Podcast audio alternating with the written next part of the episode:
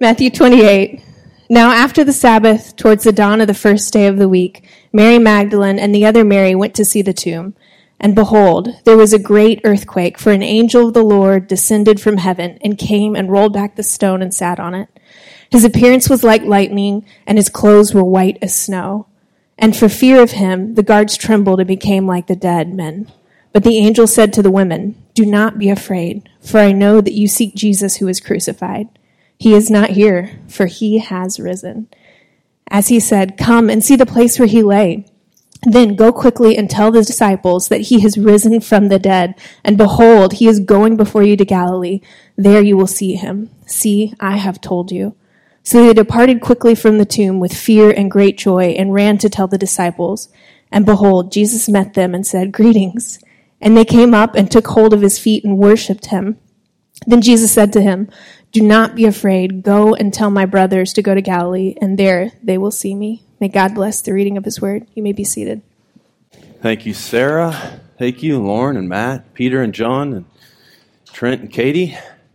Well, good morning, everybody. Get out your Bible if you have one. Open it up to the book of Matthew, chapter 28, which is where we'll be in just a few minutes. If you want to go to Kid City, then uh, now would be the time to meet our Kid City leader in the back, and they will walk you back there. Man, it's good to be with you all in this way. I know that we have quite a few guests here, and I just want you to know that uh, that it's cool that we're, we're glad that you're here, and this is a, a group of people just like you. We we love the city. We love. Um, all that it offers, but all of us have needs. We have needs to, to feel loved ourselves. We have needs to, to, to know what it's like to connect with the Creator. And, and as we gather in this way, uh, what we do is we open the Bible because we believe that the written Word of God reveals the living Word of God, Jesus, and we're celebrating His resurrection today. And uh, it's interesting as we gather in this way. The main idea I'm going after this morning, you can write this down or however you want to remember it, is that Jesus' resurrection from the dead gives the hope of new life. It's something to celebrate, really. And, uh, and we're gathering with that in mind, believing that God has made himself known. That is such an important idea that God has made himself known. Can, can you think of a time in your life where you were trying to get somebody's attention, but it was difficult to do? I want to tell you something about my own story where that's true. I've been married um, 17 years. Yeah, thank you. I hope that was my wife that whooped. Um, she's in the back, like, you know, boom, fist bump, we made it this far. Um, and, uh, and I will never forget when we attended Houston Baptist University. I know I saw some other Huskies in the room. Um, we need a noise like the Aggies. Um, roof. Okay. Um, and uh, we attended HBU, and, and Jeannie was the kind of woman that uh, you thought this is the kind of gal you want to marry. And uh, and I'll never forget. I was interested in her before she noticed me. It was one thing that was quite attractive to me about her is that she wasn't the kind of girl who was always looking for who was going to give her attention. And that was like you know a contest for me, and I'm kind of competitive. And so I thought, oh yeah, I will get her attention. And so I set up uh, gatherings with friends, and I, I played this one pretty smooth. I set up a gathering to go watch that romantic film, The Titanic. This tells you how old I am. Uh, I was in the theaters and we went to see the Titanic and I got about 10 of our friends together and just happened to sit next to her in the Titanic. And, uh, you know, we shared an armrest. You know what I'm saying? She leaned in, I leaned in, and then there was that awkward scene, you know, it was like, okay, this is awkward to be together. And, uh, but she still didn't notice. She still didn't think about it. And so we had a mutual friend. So I set up another date and it was just four of us, right? I told her that there was going to be more, but there was just four of us. And we went out and then we went to the fine dining establishment, Bennigan's. And, uh, we, we were sitting there at the table. I just wanted her to know me. I wanted her to notice me. Uh, and, and she still was not terribly interested in, in noticing me, and, and which made her more beautiful. And then I used the only real pickup line that I've ever known to work. Here you go, single guys. I grabbed a sugar packet from the dish on the table and I threw it before, before her and I said, Here's your name tag, baby.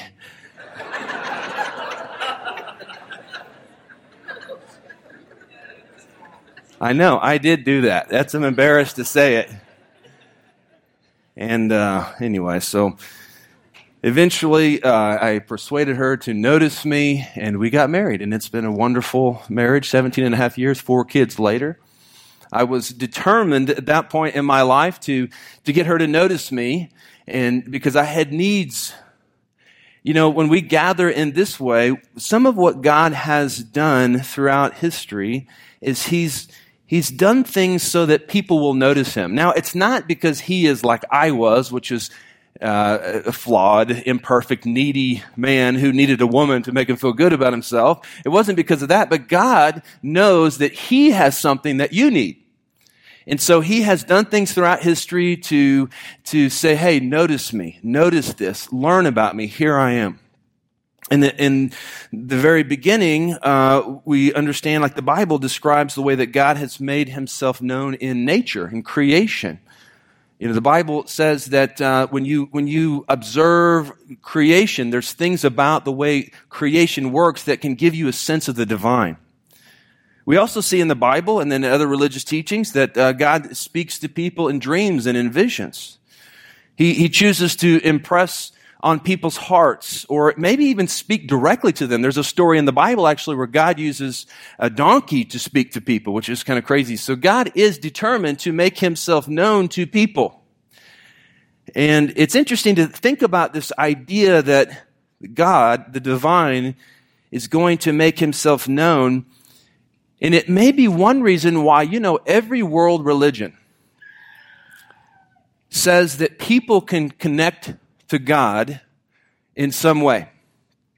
And there are really, most people in the world believe in the divine, that there's something out there. Many of you do.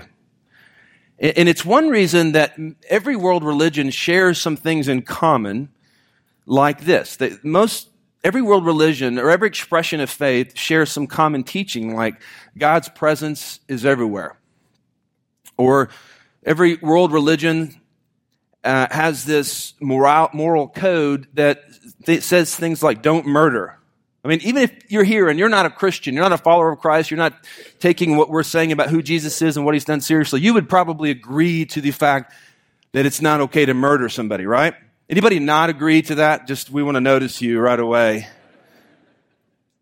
You know, don't steal. We, most people in the world would say that, that that's a pretty good idea. Don't steal. Don't, don't lie. Don't covet. The Ten Commandments teach that. The, the Ten Precepts of Buddha teach that. The Hindu scriptures teach that. So there's this moral idea, this moral expectation that's out there that comes as a result of the fact that God has made himself known throughout the world and different faith expressions share this as a common teaching. Or how about um, be kind and compassionate? The Buddha, you will never, rarely hear me quote Buddha. I'm not about Buddha, I'm about the Bible, but Buddha does talk about being kind and compassionate to others. He says, all beings long for happiness. Therefore extend thy compassion to all. He who wishes his own happiness, let him cultivate goodwill towards all the world. And the point I'm trying to make here is that God has made himself known. He's tapping people on the shoulder throughout history going, Hey, I exist. Different people have come to different conclusions as to what this God is like and what it takes to connect with him. But there is some commonality between different faith expressions. And we all want to live in a world like this, right? We all want to live in a world where, where we all do right and things like murdering and stealing, lying and coveting are completely eradicated, right? Wouldn't you say that that would be an ideal? We all want to live in that kind of a world, uh, the kind of a world where everyone is kind and compassionate to one another. We all want this. We all have set in our hearts a desire to reflect our idea of God positively in the world. But there is a problem. The problem is that all people fail to do these things perfectly. I know I do. I have. I was thinking about this as I was writing my sermon. How far back can I remember doing something really stupid? And uh, I, I, you know, I could think back to like yesterday, but I mean, early in my childhood, when I was in the fifth grade, you know, I did something really stupid. We lived in San Antonio, Texas, and at the end of our block was a convenience store. And I don't know what got into my mind but it was the convenience store where you knew you could not get away from with stealing something from there. And but I was determined to do it. I was going to break that rule because I thought I was, you know, real cool, all that kind of stuff. So I went there with the bag, with like a duffel bag. And for whatever reason, I decided I was going to steal, of all things, beef jerky. This is a true story. So I'm looking back. I'm not perfect. I've broken rules. I'm just confessing because maybe it'll just make me feel better about myself. And I, I go into this convenience store. I take my duffel bag. No lie. I don't know what I was thinking. It was a foolish criminal. And I went to the beef jerky aisle. I opened my duffel bag up and I'm literally just like pulling them off of the rack into the duffel bag. I'm zipping up the duffel bag and I'm going to trick the guy, the cashier. And so I go and play video games for a little bit. That was back when video games had to be played, you know, in the convenience store on the arcade. And the cashier, as I'm trying to walk out, says, excuse me, young man. And I got busted. I mean, you know, like I was flawed. Even as a fifth grader, I made mistakes. You make mistakes. I make mistakes. Here is something that ought to just make us all feel better about how common we are. Everyone is flawed. Everyone makes mistakes. So God has made himself known. He said, Hey, I exist. This is what I'm like. This is what I expect from you. I want for you to, to be the kind of people who do not murder, do not covet, do not lie, do not do these kinds of things. And I want you to be kind and compassionate. And, and, but yet even with that sense within us, we continue to make mistakes. How many of you would say that that's true about yourself? Anybody? Yeah, we all make mistakes. So the revelation of God through nature, dreams, and impressions, these things that I've mentioned, it's not enough. It's not enough to make us the kind of people we need to be to be right before God. Well, let me tell you what the Christian gospel is. And this is what makes the Christian message different than every other kind of message, the teaching of the Hindu people or the message of Buddha. The Christian gospel says that God has given one more special revelation of himself in the form of a man named Jesus. So God is one being in three persons, the Father, Son, and the Holy Spirit, and at just the right time in history, the second person of the triune God became flesh, and his name is Jesus. John chapter 1 verse 14 says, And the Word became flesh and dwelt among us, and we have seen his glory, glory as of the only Son from the Father, full of grace and truth. And when Jesus walked the earth, we learn about God. Because the more clearly we see Jesus, the more fully we understand God. This is why we talk so much about Jesus. And this is why a day like Easter is different for us. When Jesus walked in the earth, he did a lot of things, but eventually he was crucified. We talked about that last week. And then I told you last week that at the cross, Jesus took your place. 2 Corinthians chapter 5 verse 21 said, For God made Christ, who never sinned, to be the offering for our sin, so that we could be made right with God through Christ. This idea of sin is when we miss the mark. It's, it's the things that we do where we fail to be loving and compassionate and kind, where we lie, where we do things that we know that we shouldn't do, but we can't seem to control them. The Christian gospel, and the one that, that we are declaring in this moment, the one I declare is that God made a way for imperfect people, flawed people just like you and me, people so foolish that they would try to steal dozens of pieces of Slim Jims from a convenience store. Christian message is that the God made a way for people like us to be at peace with a perfect God. Some of you are here this morning and you're striving, you're trying, you're trying to sort your own life out. You're trying to get to that place financially and even with your family and relationally where you just feel peace in your heart. And let me tell you something. Apart from a relationship with God through Christ, you will never experience peace. You won't.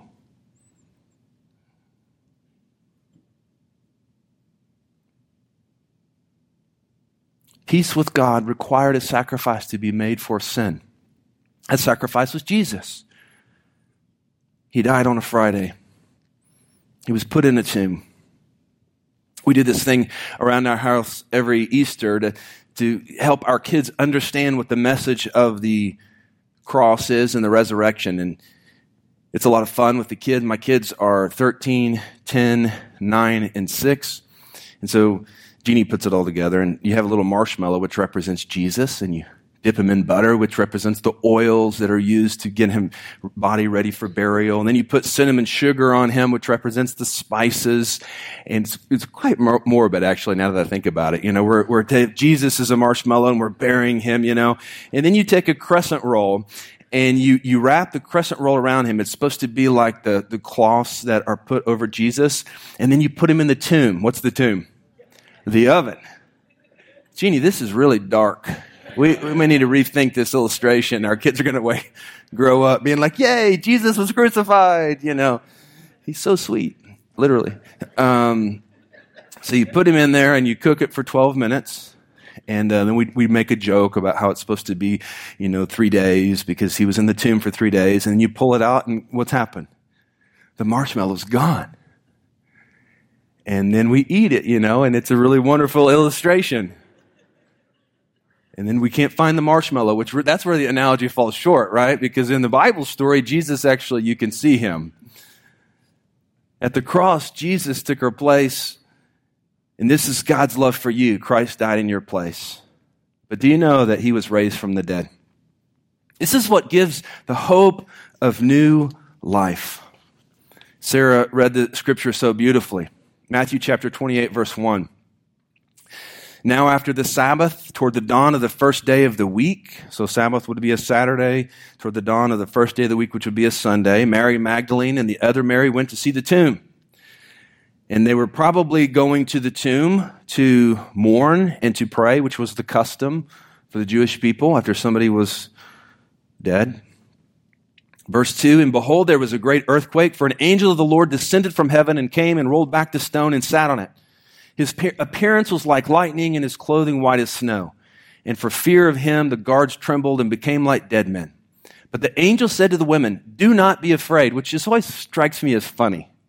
You walk up to a tomb where you expect to be mourning somebody's death, and there's angels. The tomb door is rolled away, and the angel's like, Hey, don't be afraid. It's like, what? They're, you're angels, you know? I, of course I'm going to be afraid. Do not be afraid, for I know that you seek Jesus who is crucified. He is not here, for he has risen, as he said. Now, um, I know we have some thinking people, and thinking people don't always know how to do things like go amen. But I'm going to read that again, and I'm going to invite you just to say amen. And if you're a little weirded out, this is as crazy as it's going to get in here, okay? Uh, so I'm going to read it, and then I'm going to just let, just have at it, okay? Just one amen. You can even think it real loud if you want to, if you're nervous. So here we go. He is not here, for he has risen. All right. Pentecostal up in this place. All right. Come see the place where he lay. Then go quickly and tell his disciples that he is risen from the dead, and behold, he is going before you to Galilee. There you will see him. See, I have told you. So they departed quickly from the tomb with fear and great joy. Yes. And he ran to tell his disciples, and behold, Jesus met them and said, Greetings and they came up and took hold of his feet and worshiped him. Why did they take hold of the feet? Like, is this real? Like, are you serious? You're alive? You were dead. We saw you hanging on a cross. We saw your side punctured with a spear. We saw you gasping for air. We heard you cry out to the Father. We saw you take your last breath. We saw them take you off of the cross and carry you into the tomb. But you're here. And then Jesus said to them, Do not be afraid. Go and tell my brothers to go to Galilee, and there they will see me. Paul says in 1 Corinthians chapter 15, verse 14, sometime after this message began to spread, if Christ has not been raised, then our preaching is in vain and your faith is in vain. This one week that changed the world has at its apex this moment that changes humanity, and that is the resurrection of Jesus from the dead. This is the Christian message. And some of you may be skeptical. You might say, It didn't happen. I won't listen. Those are the lazy skeptics. The lazy skeptics, and I meet them all the time, say, It didn't happen. I won't listen. Okay, there's nothing I can Nothing I can do about that for you. But if you're a thinking skeptic, because you can be skeptical, you would say, I don't think it happened. What evidence is there that it actually happened? Because Paul's saying, hey, if there's no resurrection, there's no Christian message, and what we're doing here is a waste of our time.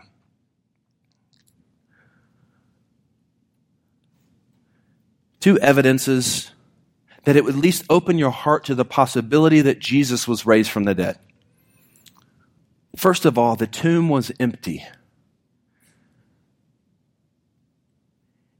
And after Jesus was raised from the dead and he was seen by people, and they began to tell others that the tomb was empty. It was in nearby Jerusalem.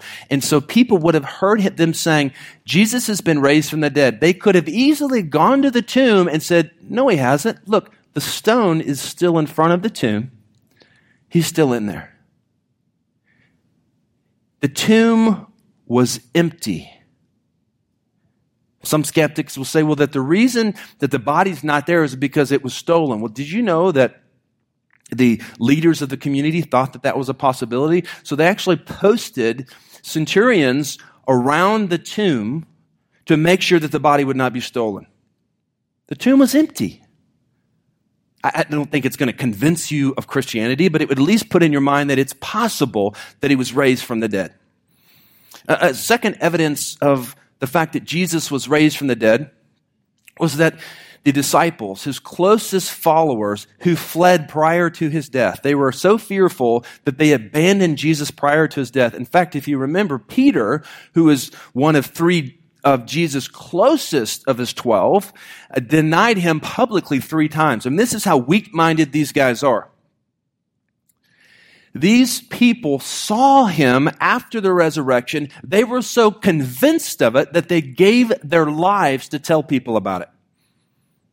The disciples who fled prior to his death were so convinced that they gave their lives. This is recorded in history, not just Christian history, but also in Jewish history.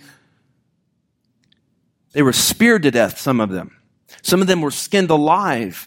They were crucified. Some of them were crucified upside down because they believed that they had seen Jesus raised from the dead and that this was in fact the Messiah. This was God made known to the world and that others needed to hear about it.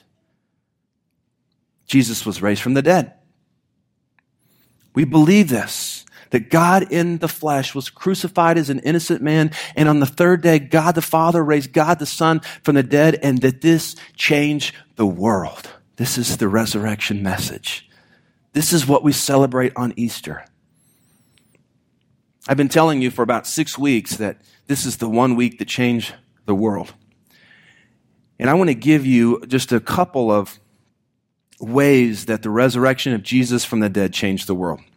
And in the next couple of weeks, we're going to talk more about these kinds of things. But just for today, let me just give you a good message about how the resurrection of Jesus Christ from the dead gives us hope. It gives us the hope that sin can be defeated. You don't have to remain slaves to sin. Some of you here and you know, even this week, you struggled to resist the temptation to do something you know you shouldn't have done. And I know that feeling.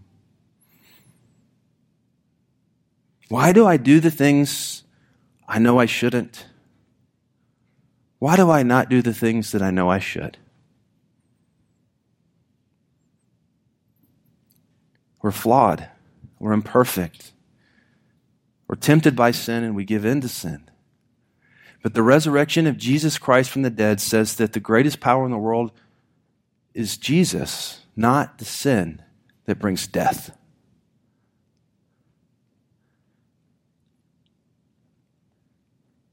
That's a good message and that's good news. What is that thing for you? Some of you are here this morning, you need hope. You need the hope that the thing that is bogging you down, that's enslaving you, that's tripping you up, that's an obstacle in your life, that that thing can be defeated. And let me tell you how it's going to be defeated. It's not by your willpower, not by your strength. It's by the power of God in you. And that power is made available to you because of Jesus who was raised from the dead. You say, what do I do? You say, God help me. I believe that Jesus was raised from the dead. I need your power to course through my veins so that I can live the kind of life that you want me to live. That's a message of hope. The resurrection of Jesus Christ from the dead also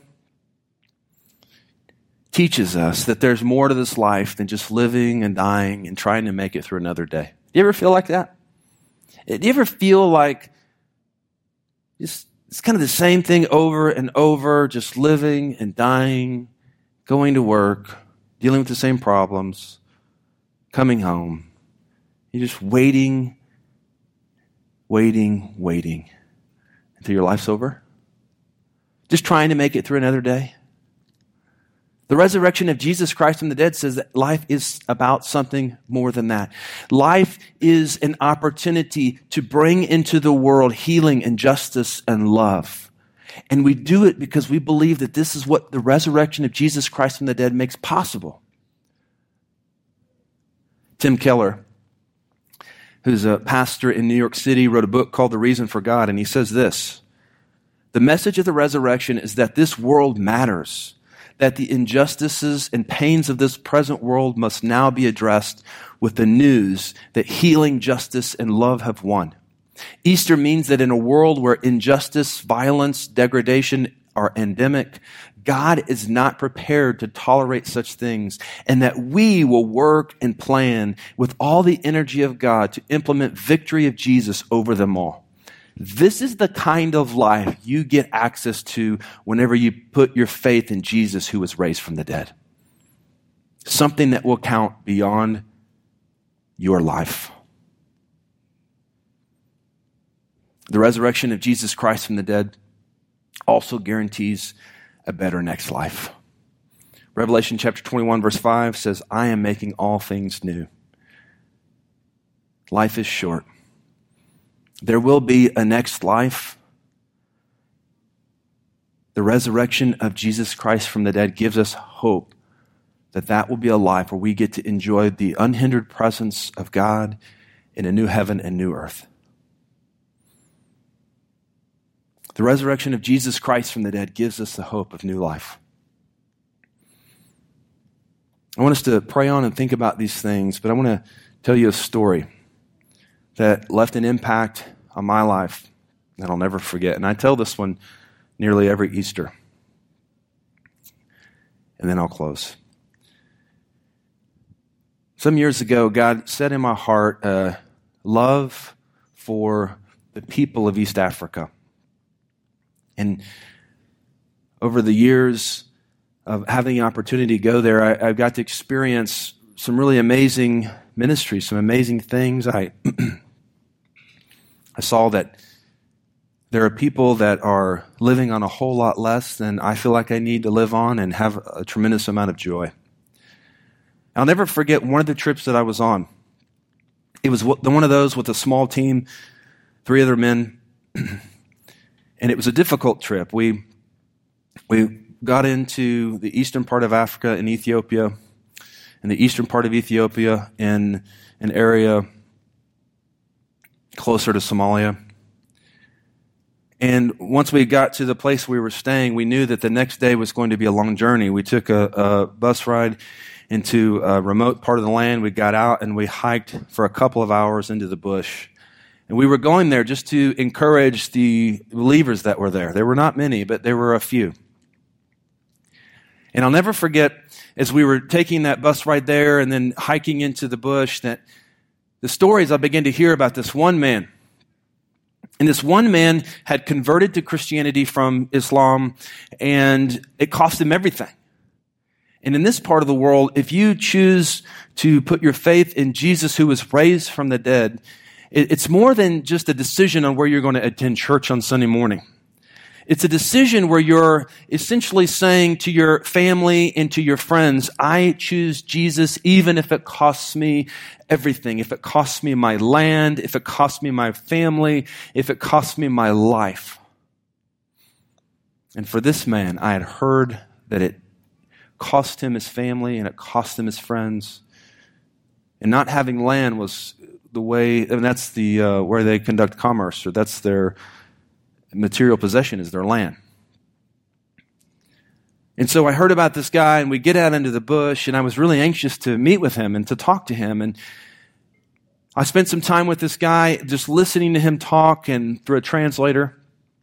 And at one moment, I finally had a little window where it was just he and I, and I just asked him, I said, I said, how is it that you came to a place where you would choose to put your faith in Jesus who was raised from the dead, knowing it would cost you everything, maybe even your life. And I'll never forget as I looked into his dark, wrinkly, weathered face, his skinny, frail African body. He looked so strong as he said these words to me. He said, Imagine that you were going on a journey. And at one point in the journey, there are two paths. And at the end of one path is a leader who is dead, or an idea who is, which is dead. And at the end of the other path, you see Jesus, and he's saying, Come on. And he's alive. Which path would you choose? And as he began to weep, I began to weep because it just made sense. The Christian message of God is that Jesus was raised from the dead and he's alive. He's alive. And for you to connect with him, you do not have to be perfect. You can remain flawed. Because the reason that he died is because you are imperfect and he's made a way for your sin to be erased. And he's there saying to you, come on, come on. And you may choose to go down the path with an idea following an idea that is dead or a person that remains dead, a religious leader that remains dead. You can choose that, but just know it's dead. Or you can choose to follow Jesus where there is life and hope. The choice is yours. We celebrate the resurrection of Jesus from the dead because we believe that there's a hope of new life. And out of that, everything in our life flows. Let's pray on and think about these things. Would you just right where you are think about what is going through your mind and heart? Maybe you've been encouraged today. Maybe you would just say to God right there where you are, God, thank you for the resurrection of Jesus from the dead. It gives me hope.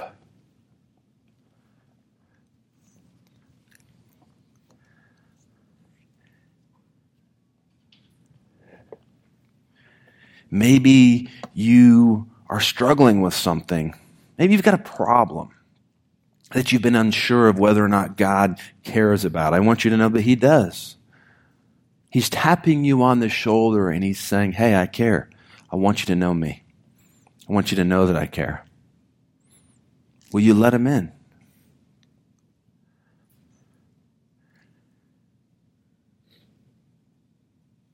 And certainly there are some of you that have come in as skeptics. If you're a lazy skeptic, there's not much I can do for you in this moment until you begin to think. But maybe you've been a thinking skeptic and your heart is open to the possibility that Jesus was raised from the dead. Because if Jesus was raised from the dead, we have to take the rest of it too. That's the hinge pin.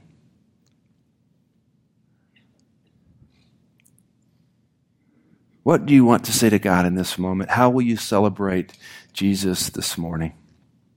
So we're just going to sing a song of response. And during this song, if you want to stand up, you can. Um, if you want to quietly reflect where you are and pray, you can. And then I'll come back and I'll lead us in the taking of the Lord's Supper.